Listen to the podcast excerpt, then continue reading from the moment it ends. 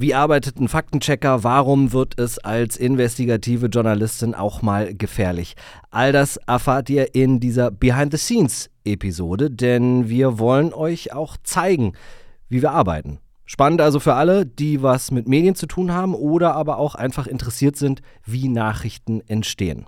Das hier ist ein DPR-Podcast, produziert für Podimo und hier stellen wir uns immer donnerstags die Frage, wie er denn ist, der Stand der Dinge.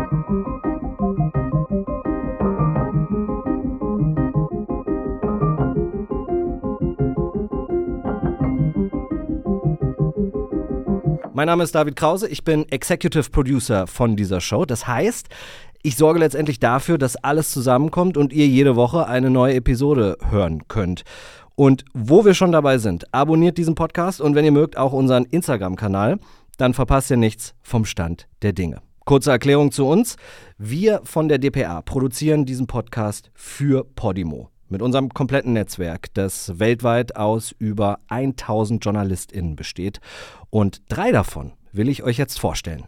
Unsere Leadautorin ist Anna Loll. Sie ist investigative Journalistin und ich sage Hi Anna. Hey David. Schön dich zu sehen, gerade in Portugal, das freut mich sehr für dich.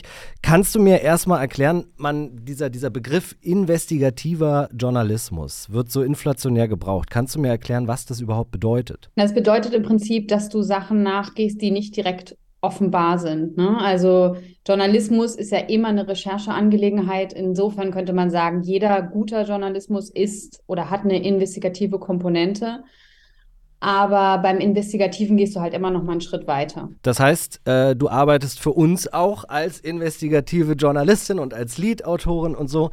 Wie findest du für uns Geschichten? Wie findest du Menschen? Wie machst du das? Wie machst du das? Meistens geht es dann immer über Netzwerke. Ne? Ich überlege mal, wer könnte was wissen und wer könnte vielleicht auch noch mal ein bisschen besondere Leute kennen. Wieder dieses Stichwort offenbar. Also es geht jetzt einfach nicht nur darum, dass ich auf die Webseite gucke und sage, aha, wen haben wir denn da als Pressesprecher, sondern es ist noch mal zu schauen, wer könnte da im Hintergrund aktiv sein oder noch mal drüber nachzudenken, wer könnte da eine bestimmte andere Perspektive auch nochmal drauf haben und dazu überlegen, wer es fällt vielleicht auch so ein bisschen aus dem Rahmen und dann an die Leute ranzutreten. Und das ist häufig dann auch nicht immer ganz leicht. Deswegen ist investigativer Journalismus auch sehr zeitaufwendig. Das heißt, mhm. wir brauchen, wenn wir wirklich so arbeiten, halt länger, als wenn wir einfach nur den geraden Weg gehen.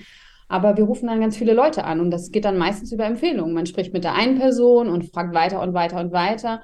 Und man hat auch immer eine hohe Ausfallrate. Mhm. Das heißt, ich rufe vielleicht zehn Leute an mhm. und davon habe ich dann am Ende zwei Leads quasi, die mich wirklich weiterführen. Und dann läuft es aber. Und in dem Moment, wo man einmal ein Lead hat oder einmal in ein Netzwerk reinkommt, dann, ähm, ja, dann steht die Geschichte am Ende. Aber das ist quasi dieser extra Weg, den man halt immer geht, wenn man, ja, wo ich sagen würde, wo man dann investigativ arbeitet.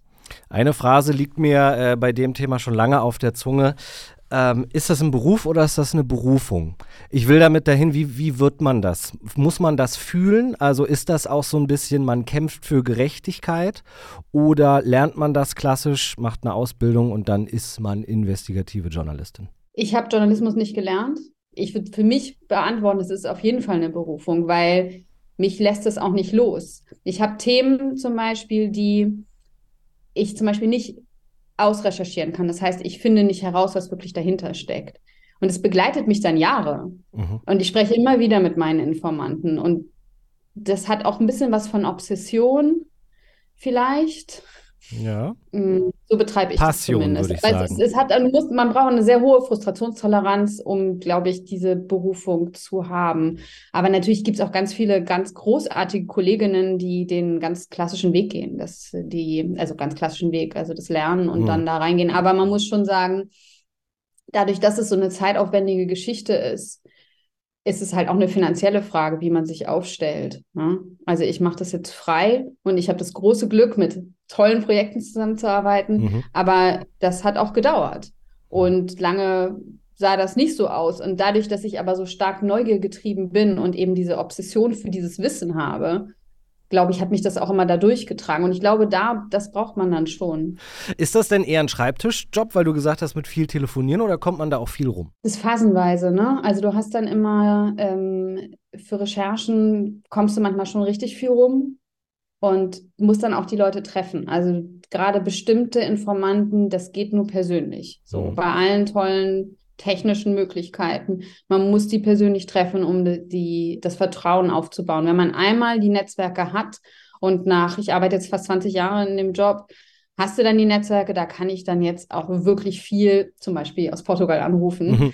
und dann mit denen sprechen. Oder die leiten mich dann weiter, weil es eben immer über Vertrauen läuft. Die ja, sagen dann, mit der Frau kannst du sprechen, die behandelt das vertraulich, so auch wenn das zum Teil dodgy Typen sind. Und dann kann ich einfach telefonieren, aber manchmal funktioniert das nicht. Manchmal musst du einfach hinfahren und das ist auch gut, das ist auch toll. Und man stellt sich das jetzt manchmal so aufregend vor. Meistens ist das gar nicht, sondern man trifft sich dann mit den Leuten im Café oder so, guckt, guckt ein bisschen, dass man nicht da direkt irgendwie welche Spuren, eine digitale Spuren hinterlässt. Aber am Ende ist es meistens dann einfach ein Gespräch. Ganz manchmal ist es aber dann auch so mit Rumlaufen beschäftigt. Ne? Man mhm. läuft dann rum und guckt sich irgendwie die Hausnummern an und wer ist an der Tür. Das gibt es dann schon auch mal, aber meistens, ja, ist das einfach nur ein kleiner Teil oder ein Teil dann der Recherchen. Wenn du äh, so in der Welt unterwegs bist, gibt es da auch mal. Stress und Komplikationen? Also wird es da auch mal gefährlich? Ähm, naja, so bei Finanzkorruptionsgeschichten, ne? Mhm. Da kriegt man manchmal Drogen von halbseidenen Kriminellen oder so, mhm. die ähm, sprechen dann schon mal eine Drohung aus, aber meistens hat man dann auch mit deren Anwälten gleichzeitig zu tun oder mit irgendwelchen Leuten. Ich komme ja immer irgendwie in diese Netzwerke rein. Mhm. Und von daher sagen die denen, also in den vergangenen Fällen war das dann immer so, dass die auch sagen, ey, reißt euch mal zusammen, das ist eine Journalistin. Mhm. So, also in Deutschland ist man schon ganz gut geschützt mit spannenden Geschichten. Das sind dann meistens persönliche Erfahrungen und das waren immer Sachen, wo mein Weltbild quasi herausgefordert wurde, wo ich gemerkt habe, ich versuche natürlich, wenn ich eine Recherche mache, möglichst neutral zu sein. Mhm. Bin mir bin deswegen sehr vorsichtig, nicht mit Vorannahmen reinzugehen, aber ich versuche auch sehr bewusst darüber zu sein, woran ich glaube und was meine Thesen da drin sind. Mhm. Und die spannenden Sachen waren für mich eigentlich immer die Sachen, wo ich gemerkt habe, mein ja, Weltbild wird da irgendwie angekratzt.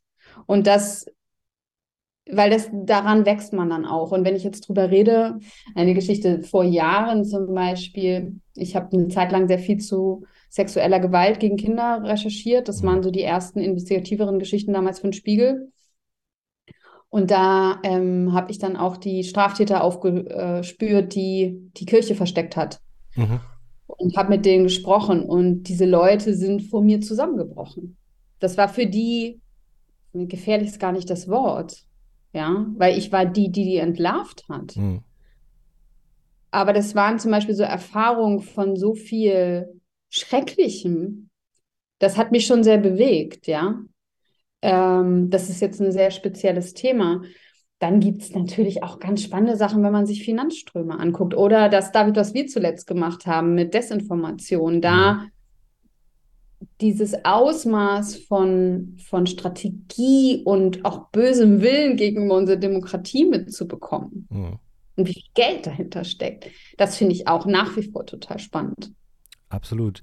Ja, Anna, ich muss sagen, also als ich gehört habe, dass du äh, Lust hast, bei uns äh, beim, beim Stand der Dinge mitzumachen, muss ich ja sagen, bin ich ja in Tränen ausgebrochen. Ähm, weil ich natürlich das unfassbar spannend finde, wie, wie du arbeitest. Ich finde dich als Person super und so. Und das, ich glaube, das wird man unserem Podcast auch anmerken, ja, dass hier Leute zusammen sind, die sich natürlich A, sehr gut untereinander verstehen, aber auch B, fucking Profis sind in dem, was sie machen, so, ja. Und deshalb äh, bin ich da wahnsinnig stolz drauf, dass wir jetzt auch da zusammenarbeiten. Finde es toll, dass du an Bord bist und ähm, bin mir sehr sicher, dass die äh, ZuhörerInnen das auch merken werden, ja, dass das ein Qualität qualitativen Unterschied macht, weil es gibt sehr, sehr viele News-Podcasts und so. Äh, ja, von daher äh, möchte ich dir danken. Danke, dass du uns da so mitgenommen hast in deine Arbeit. Und ja, freue mich dann auf ähm, Montag, wenn wir uns zum Meeting wiedersehen. Ich freue mich auch total und ich glaube auch, ähm, dass wir dann eine ganz gute Truppe sind. Ne? Also so, dass es einfach eine super Kombi ist. Ne? Maria ist ein Mega-Host, mhm. du bist ein fantastischer Produzent oh. und Redaktionsleiter. und dann ist aber wirklich diese, zwischen, zwischen Kian und mir diese Kombi. Ne? Also mhm. Kian ist einfach, also der Kian kann auch einfach alles, aber Kian ist noch mal geradliniger als ich und ich bin halt, glaube ich, tatsächlich immer gut, wenn man so ein bisschen unorthodoxer losgehen muss. So, ne? wenn es ein bisschen mehr in die Quere geht und glaube ich, da gerade, wenn man sich so im Team ausgleicht und gleichzeitig so viel Vertrauen ist, dann ist es halt richtig super und das ist natürlich echt bei diesem Podcast gegeben. Das finde ich auch fantastisch und freue mich riesig, dass ich da mitmachen kann. Und jetzt haben wir Kian schon angesprochen, jetzt schalten wir auch zu Kian und zwar nach Hamburg.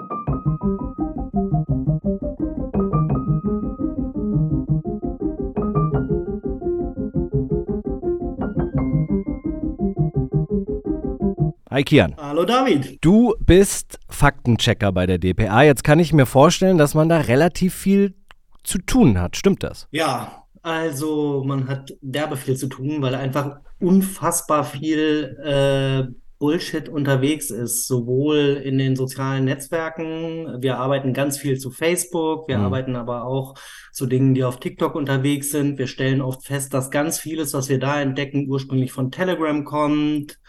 Wir sind gelegentlich auch mal auf Instagram, da allerdings ein bisschen weniger. Ja, muss man leider so sagen. Und es ist einfach so, dass viele Menschen ähm, ja, einfach nicht die Zeit und die Muße haben, sich so sehr mit Medien zu beschäftigen, dass sie irgendwie sofort sehen können, okay, das ist eine seriöse Quelle, da kann ich einen guten Artikel lesen, der ordentlich recherchiert ist, ähm, oder das ist vielleicht irgendwie Blödsinn, was mir da verkauft werden soll. Mhm.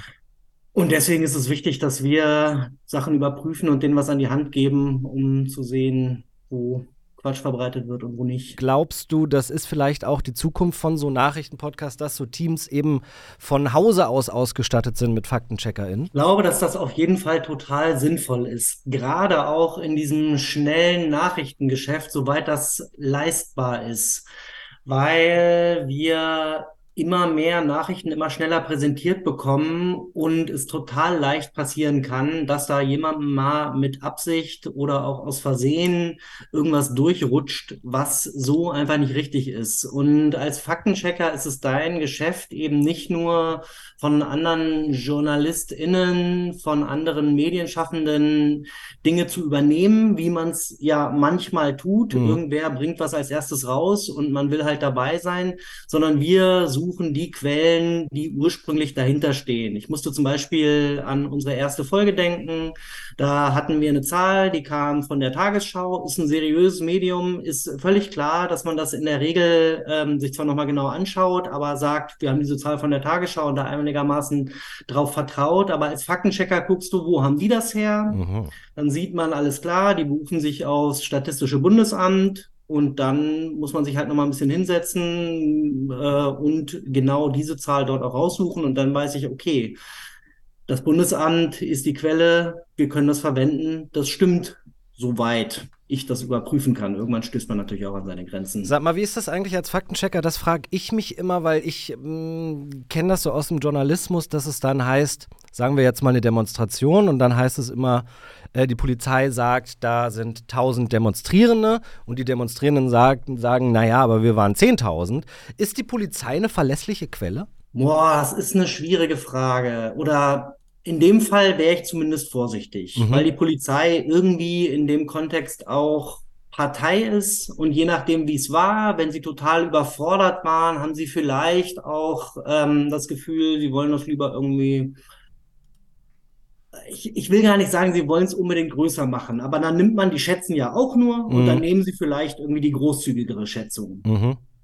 Oder sie wollen das Ganze irgendwie ein bisschen kleinreden, weil sie die Leute, die da auf der Straße waren, weil sie denen irgendwie nicht zu viel Raum geben wollen. Und dann nimmt man vielleicht mal die etwas konservativere Schätzung. Mhm. mhm. Umgekehrt ähm, haben die Demonstrierenden irgendwie natürlich immer ein Interesse, das möglichst groß darzustellen.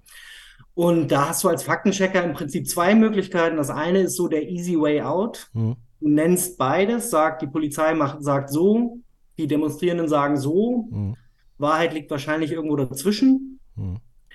Oder du machst dir richtig Arbeit. Das ist im aktuellen Geschäft manchmal schwierig. Wenn wir wirklich gründlich prüfen, machen wir das aber manchmal. Das heißt, du guckst dir zum Beispiel Videoaufnahmen an von marschierenden Personen, die da vorbeigehen und guckst dir an, wie viele, du zählst einmal, wie viele Personen kommen da in zehn Sekunden vorbei. Mhm. Und dann siehst du, wie lange geht diese Aufnahme und rechnest das mal zusammen. Das ist natürlich immer noch keine exakte Zahl, aber du kommst dem schon recht nah. Oder du hast eine Luftaufnahme, unterteilst das in Quadranten mhm. und sagst, alles klar, wenn ich hier ähm, auf meiner Aufnahme einmal einen Zentimeter habe, da stehen, weiß ich nicht, neun Leute drin, mhm. dann ist das Ganze so und so groß und dann kannst du auch schon mal rechnen. Und dann kommt man dem Ganzen zumindest relativ nah und hat eine eigene Einschätzung, muss sich weder auf die eine noch auf die andere Quelle verlassen. Das ist ja wahnsinnig spannend, ja, weil wenn es immer heißt, ja, DPA hat ein Faktencheck-Team und so sagt man so, ja gut, das sind vielleicht auch nur Redakteurinnen, die so am Schreibtisch sitzen, aber was da eine Arbeit dahinter ist, was da auch an Arbeitsstunden draufgehen, ist ja unfassbar. Und vor allen Dingen finde ich, ist das ein wahnsinnig kreativer Prozess, wie man sich eben den Fakten auch nähert. Ja, du musst ja erstmal auf die Ideen kommen, wie überprüfe ich das, das mit, dem, mit den Quadranten zum Beispiel oder mit den zehn Sekunden, was du da gerade gesagt hast. Wie wird man denn eine, eine äh, vertrauenswürdige Quelle? Also wer ist ist eine vertrauenswürdige Quelle? Was ist eine vertrauenswürdige Quelle? Eine vertrauenswürdige Quelle ist für uns grundsätzlich erstmal die, von der eine bestimmte Information ursprünglich kommt. Mhm. Also natürlich kommt es zum Beispiel auch mal vor, dass unsere Behörden falsche Informationen unabsichtlich rausgeben. In gewissen Fällen kann es vielleicht auch mal sein, wobei mir tatsächlich da gerade kein Beispiel einfällt, dass eine Behörde absichtlich mhm. falsche Informationen, weiß ich nicht, ist mir noch nicht begegnet, aber kann natürlich sein. Es sind auch nur Menschen, die da arbeiten. Mhm. Ähm, aber da verlässt man sich in der Regel drauf. Dann gibt es bestimmte Institutionen, die einfach ähm, Daten erheben, auf die man sich am Ende verlassen muss. Zum Beispiel Eurostat, die Statistikbehörde der EU. Mhm. Oder ähm, manchmal gibt es Universitäten, die seit langem bestimmte Phänomene beobachten und da regelmäßig äh, Dinge zu rausgeben. Das sind dann zum Beispiel Quellen, wo wir uns auch auf, auf Zahlen verlassen müssen in mhm. irgendeiner Form. Das muss man auch sagen. Wir sind Journalisten, wir sind nicht die Wissenschaftler, die selber losgehen und vor Ort forschen. Ähm, dann ist es ja so, dass andere Journalisten durchaus auch uns Nachrichtenagenturen als eine Art privilegierte Quelle sehen. Mhm. Das ist zum Beispiel ein Unterschied, das tun wir Faktenchecker nicht. Das mhm. ist, glaube ich, so ein Punkt, wo wir sagen, da gehen wir nochmal den entsprechenden Schritt weiter ähm, und verlassen uns nicht auf unsere Kolleginnen und Kollegen, obwohl die natürlich in der Regel sehr sorgfältig recherchieren. Kannst du dich noch daran erinnern, vielleicht an einen äh, Faktencheck, wo du selber auch dachtest, das stimmt zu 100 Prozent. Du hast angefangen dann zu recherchieren und äh, dann festgestellt, oh, da lag ich aber komplett daneben. Ja, sogar einen ganz witzigen, auch wenn das von der Recherche her gar nicht so eine ausgefeilte Technik war. Wir erinnern uns alle daran, dass unser jetziger Gesundheitsminister, vorher Gesundheitspolitiker Karl Lauterbach, immer ein großer Verfechter strengster Corona-Maßnahmen war. Mhm. Und dann verbreiteten Leute, die so ein bisschen aus dieser Corona-Leugner-Querecker-Denke kamen, so einen kurzen Videoausschnitt von ihm im Bundestag. Nee, Quatsch, das war kein Videoausschnitt, es war ein Foto von ihm im Bundestag, war aber, wie sich hinterher herausstellte, ein Screenshot, wo er irgendwie in einer Menge von Leuten stand und irgendwie als einziger keine Maske auf hatte. Mhm. Und wir dachten, es kann nicht sein, nicht Lauterbach. Der ja. Typ macht sowas nicht, der doch nicht. Und ähm, waren uns ziemlich sicher, dass das irgendwie gefotoshoppt war. Und dann kann man ja so gucken, ob irgendwelche Auffälligkeiten am Rand von seinem Kopf ist, ob die Hand irgendwie komisch ist. Und es war gar nicht so einfach, dieses Video zu finden, aber irgendwann haben wir gefunden, ich glaube, es war von Phoenix damals, ich weiß es aber nicht mehr genau, und haben uns halt irgendwie das vollständige Video schicken lassen, war ein Screenshot von dem Video. Ja, und dann sehen wir, der gute Herr Lauterbach hat da tatsächlich mal irgendwie in dieser Menschenmenge kurz seine Maske abgenommen und sich mit irgendwem unterhalten. Mhm. Ja, war kein Fake, war echt. Und wir dachten, naja, verdammt. auch nur ein Mensch. Auch stimmt Mensch. das. Und das ist tatsächlich dann auch der Punkt, da ist uns dann auch egal, wer das verbreitet ja. und welches Narrativ vielleicht dahinter steckt. Ja. Es war halt einfach so, es ist so passiert und dann darf man das auch so verbreiten. Ja. Also eine wahnsinnig äh, spannende Arbeit bei euch im Faktencheck-Team. Deshalb umso froher bin ich natürlich, dass du jetzt Teil äh, im, vom Team bist, vom äh, Stand der Dinge. Und äh, ich freue mich jetzt auf das nächste Jahr, auf die vielen Episoden, die wir da zusammen machen. Und das wird jede Woche äh, total spannend, weil wir natürlich auch immer wieder neu schauen, was für ein Thema machen wir, wie bereiten wir das auf. Äh, hoffentlich liegen wir keinen Fakes irgendwie auf der, wie sagt man, zugrunde. so, ne? Also das ist ja eine spannende Sache, mit dir zusammenzuarbeiten. Vielen Dank dafür und alles Gute. Wir hören uns dann nächste Woche wieder im Meeting, wenn es dann wieder heißt, was ist der Stand der Dinge eigentlich? Ja, vielen Dank, David. Ich freue mich auch richtig drauf, eben nicht mehr nur Fakes hinterher zu rennen, sondern einfach auch bei den Nachrichten, die unterwegs sind, zu gucken, dass wir die so korrekt, wie es irgendwie möglich ist, unter die Leute bringen.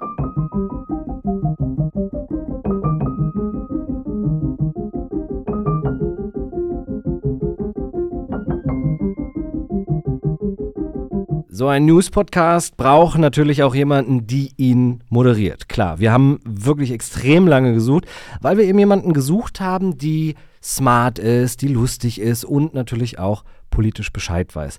Das klingt jetzt erstmal so einfach, ist aber tatsächlich gar nicht so leicht. Deshalb freue ich mich wahnsinnig, dass wir Maria Popov ins Boot geholt haben. Side Note übrigens an dieser Stelle, absolute Wunschkandidatin bei vielen von uns im Team, inklusive mir. Wie konsumierst du Nachrichten?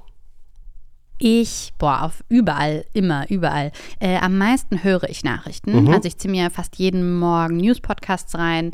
Ähm, selten habe ich mal eine Zeitung in der Hand, sind wir mal ehrlich. Mhm. Aber zum Beispiel, so wenn ich Zug fahre, liebe ich es, auch mehrere Zeitungen auf dem Schoß zu haben. Ja. Finde ich richtig geil. Besonders wenn man sich die so äh, teilt mit anderen MitfahrerInnen, finde ich immer richtig super. Äh, natürlich auf dem Handy, Push-Benachrichtigungen hier und da, je nachdem, äh, was die Psyche zulässt. Ja, okay, verstehe. Und kannst du dich, ähm, wie alt bist du jetzt? Ich bin jetzt 29. 29. Kannst du dich in den 29 Jahren erinnern an eine Nachricht, die dich besonders bewegt oder geprägt hat? Bei mir zum Beispiel war es 9-11, ganz klar. Das hat mein ganzes Leben ja. komplett verändert. Ja. ich war kurz vorher noch auf dem, auf dem World Trade Center, zwei Wochen vorher und Ach, danach. Krass. Es, seitdem habe ich krasse Flugangst und so. Ach, das hat mein, meine Welt ja. aus den Angeln gehoben. Bei dir auch, oder? Ich erinnere mich sogar daran, weil ich glaube, das wird die erste Nachricht in meinem Leben gewesen sein, an die ich mich jetzt noch erinnern kann, wo ich sie bekommen habe, wo ich da stand. Und ich weiß noch, was, dass ich eine Grundschülerin war und dass wir halt auf dem Schulhof darüber gesprochen haben. Und ich weiß noch, dass als die Nachricht über die Bildschirme ging, saß ich alleine vor dem Fernseher. Ich glaube, ich durfte auch gar nicht bestimmt Fernsehen gucken. Meine Eltern waren irgendwo. Und ich dachte so, scheiße, das ist richtig krass gerade. Ähm, ich erinnere mich aber auch genauso noch, dass ich im Bus saß, als zum Beispiel die Nachricht herumging, dass ein rassistisches Attentat in Hanau verübt wurde mhm. und dass ich schnell checken musste, wie es meinen Freunden geht, ein paar Anrufe erledigen musste und erst langsam durchsickerte, was heißt das jetzt eigentlich so für uns alle? Weil ich da natürlich jetzt in meinen 20ern viel mehr Verständnis für Nachrichten und Politik hatte als als Grundschülerin, als ich von 9-11 gehört habe. So. Jetzt starten wir eine große Reise, wenn man das so pathetisch sagen will. Äh, was glaubst du, wie können wir Nachrichten anders erzählen als die anderen? Ich finde Was würdest du dir wünschen, vielleicht mh. auch, ne, als Konsumentin? Ja, ich äh, wünsche mir selber als Konsumentin und finde es wichtig, darauf einen Fokus zu legen, beides zu schaffen. Nämlich der Spagat zwischen Nachrichten sind immer emotional, weil oft haben sie was mit uns allen zu tun. Und ich plädiere ja auch dafür, dass unser Alltag politisch ist und mhm, Geschichten voll. von Individuen total politisch sind und die dann eigentlich aufzudröseln und den Background zu erzählen von Geschichten, die uns alle emotionalisieren, bringen wiederum auch die Distanz, die Dinge ein bisschen zu verstehen und ein bisschen klarer zu machen. Dieses Ganze, was sich manchmal wie so eine, wie so eine Welt anfühlt, die brennt, die sich dreht, in, denen wir, in der wir machtlos sind. Für mich zumindest, mir hilft es immer, diesen Abstand zu gewinnen und ein bisschen zu verstehen, was steckt hinter den Dingen und was können wir alle daran ändern, was ist unser Teil in der großen Welt. Worauf freust du dich am meisten jetzt 2023 im Sinne von dieser Podcast, Stand der Dinge, Zusammenarbeit mit der DPA, Podimo? Was glaubst du, was sind das für Chancen, was sind das für Möglichkeiten? Worauf hast du Bock? Ich habe richtig Bock, Teil von einem News-Podcast zu sein, über den die Menschen reden. Ich habe Bock, Nachrichten zu lesen, dass ihr alle, die jetzt gerade zuhört, sagen könnt, das fand ich geil, das fand ich scheiße, redet doch mal bitte darüber. Ich möchte das nochmal hören, ich möchte hier ein Update zu bekommen. Ich ähm, sehe mich als Übermittlerin, ich kann ähm, Fragen stellen, die brennen. Ich habe Bock auf Menschen und Mitmenschen ins Gespräch zu gehen, ähm, die mich vermutlich selber emotionalisieren werden. Ich habe Bock auf diese Gänsehautmomente und auch auf diese Spannungsmomente, wenn ich in Diskurs gehen möchte zum Beispiel. Das war sie also, die Behind-the-Scenes-Episode vom Stand der Dinge. Folgt diesem Podcast und denkt dran, auch wir sind natürlich nicht perfekt, also immer her mit eurem Feedback. Am direktesten geht das über unseren Instagram-Kanal. Mein Name ist David Krause und nächste Woche ist dann wieder Maria Popov für euch am Start. Macht's gut.